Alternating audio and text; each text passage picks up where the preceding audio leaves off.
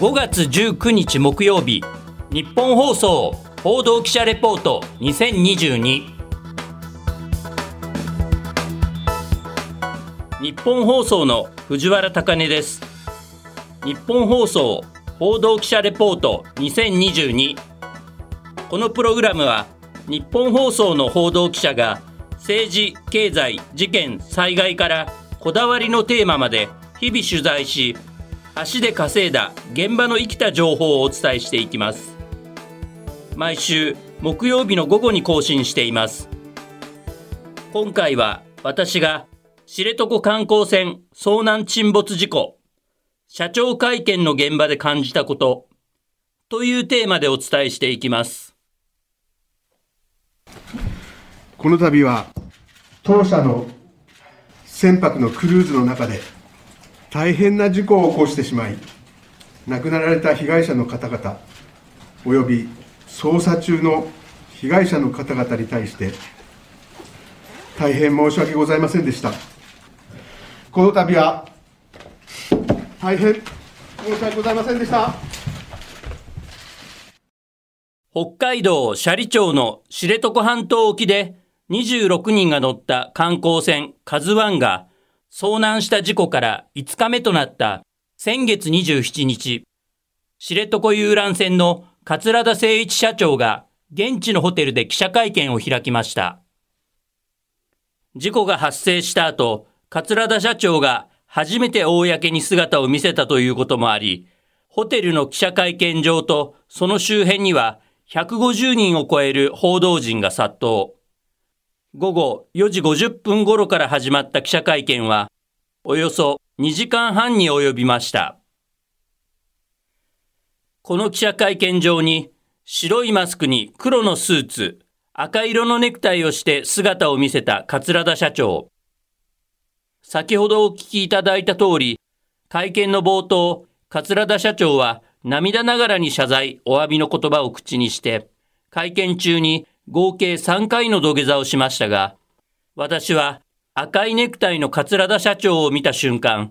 すぐに違和感と不信感を抱きました。なぜなら、今回は人が亡くなった事故を起こした会社のトップの謝罪会見ですから、事故で亡くなった方の遺族や行方不明の方の家族たちの心情などに配慮して、本来なら黒や濃いグレーのネクタイをして会見に臨むべきではないかと思ったからです。さて、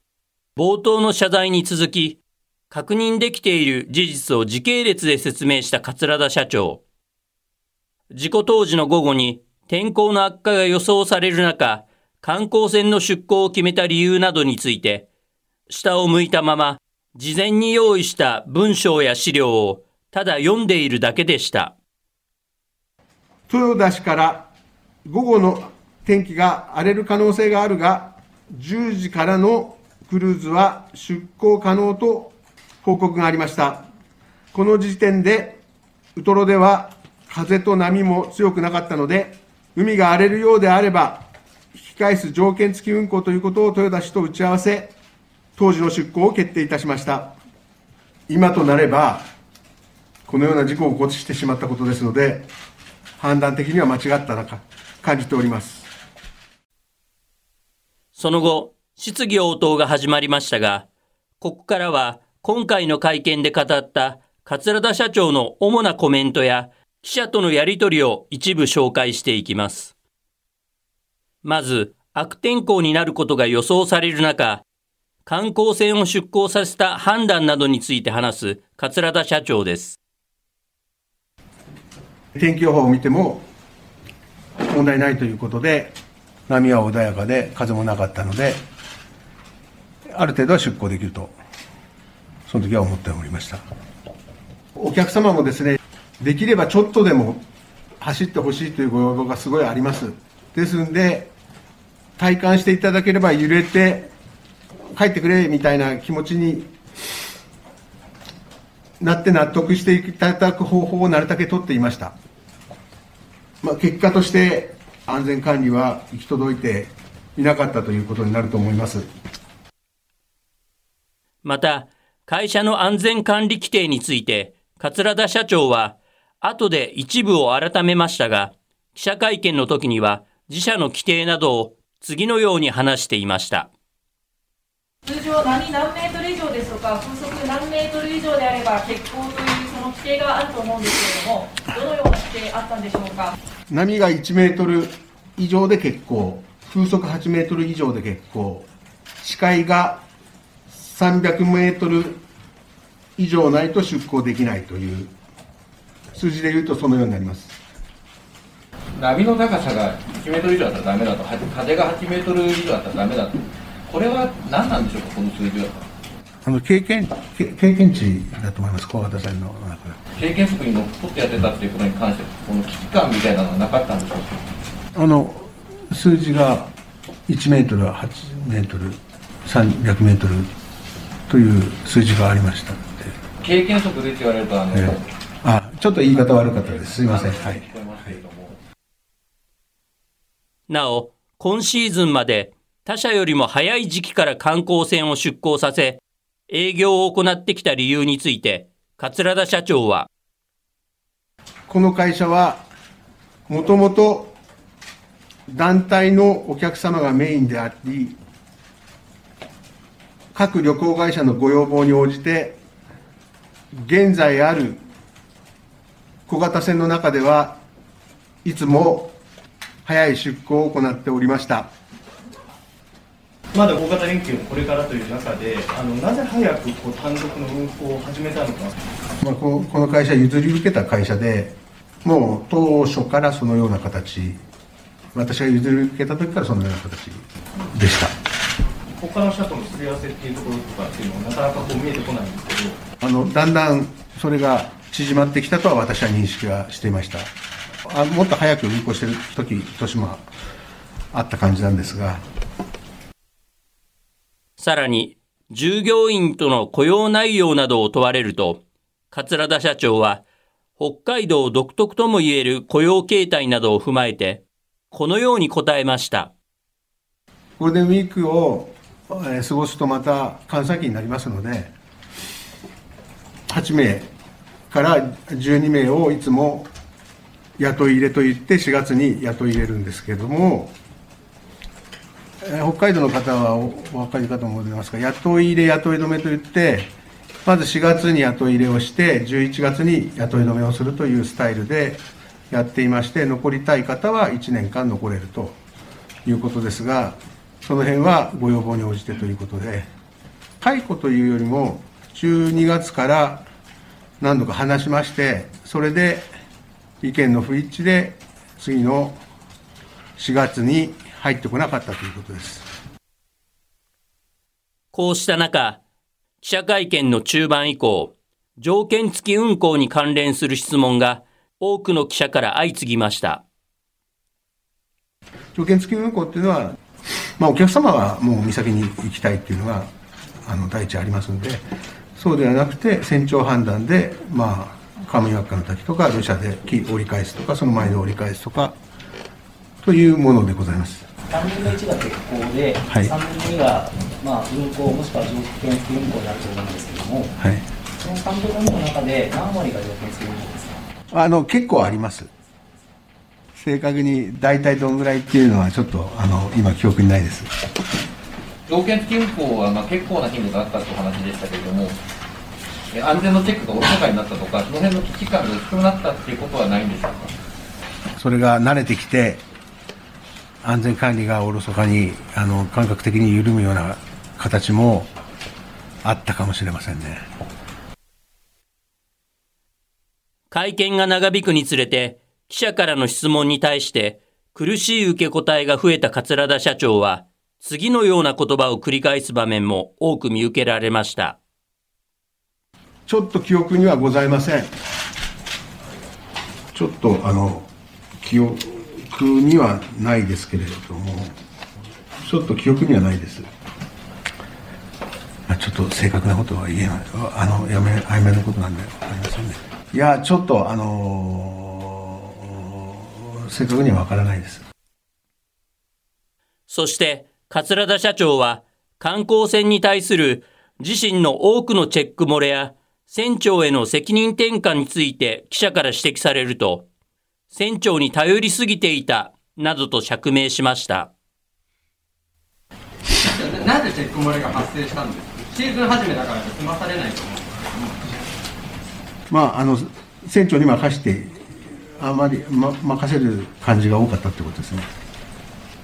先ほどはちょっと船長さんになんだかんだ言っても責任を押し付けてらっしゃるんじゃないか。いや、責任を押し付けてるということじゃなくてですね、ちょっと頼りすぎていたというところです。延べ60人もの記者から合計260を超えた質問に対して、桂田社長からあまり納得できるような話を聞くことができなかった今回の記者会見。街の人たちは一体どのように感じたのでしょうか。東京渋谷で聞きました。ずさんすぎるでしょ。ちょっとなんでそんな人がやってたのってちょっと怒りを覚えましたね。乱暴な方かなっていうですね。みんなとの協力がなしに突っ走っちゃう。人の命がかかってるんで許せないかなっていう。ぐだぐだしてるような会見でね、土下座もね、誰に対して土下座したのかなっていうのもあるし、何に対して謝られてるのかっていうのはちょっと思いました。一人一人が様々な印象を持った今回の桂田社長の会見の最後、記者から次の記者会見の開催などが要望されましたが、桂田社長は曖昧な回答でその場をしのぎ、会見場を後にしました。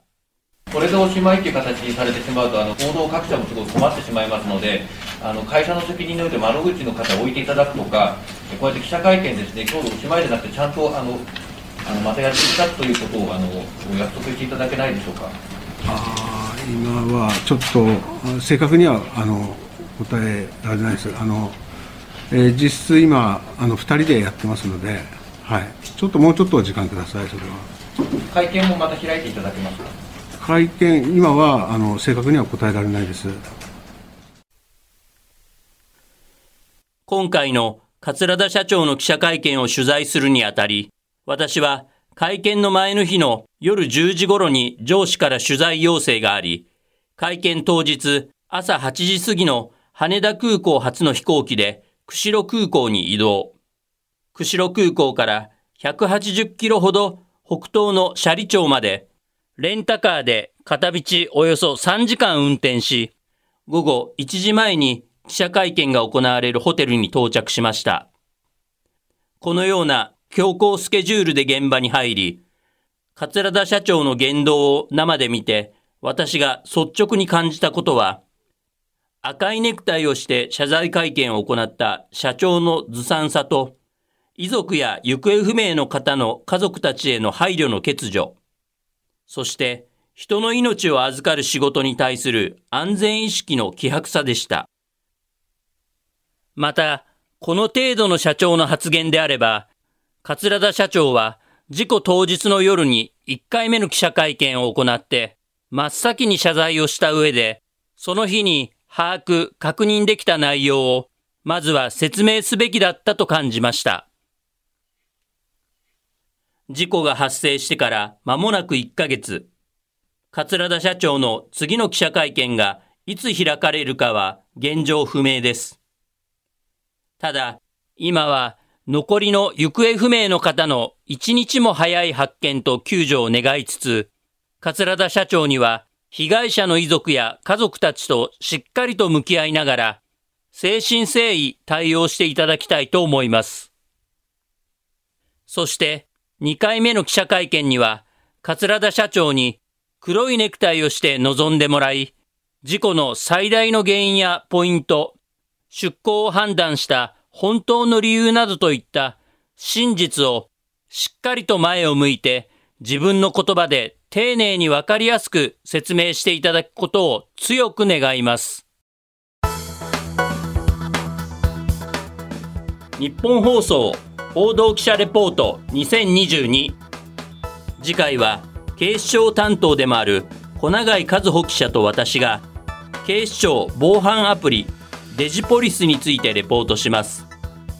今回の担当は藤原高根でした。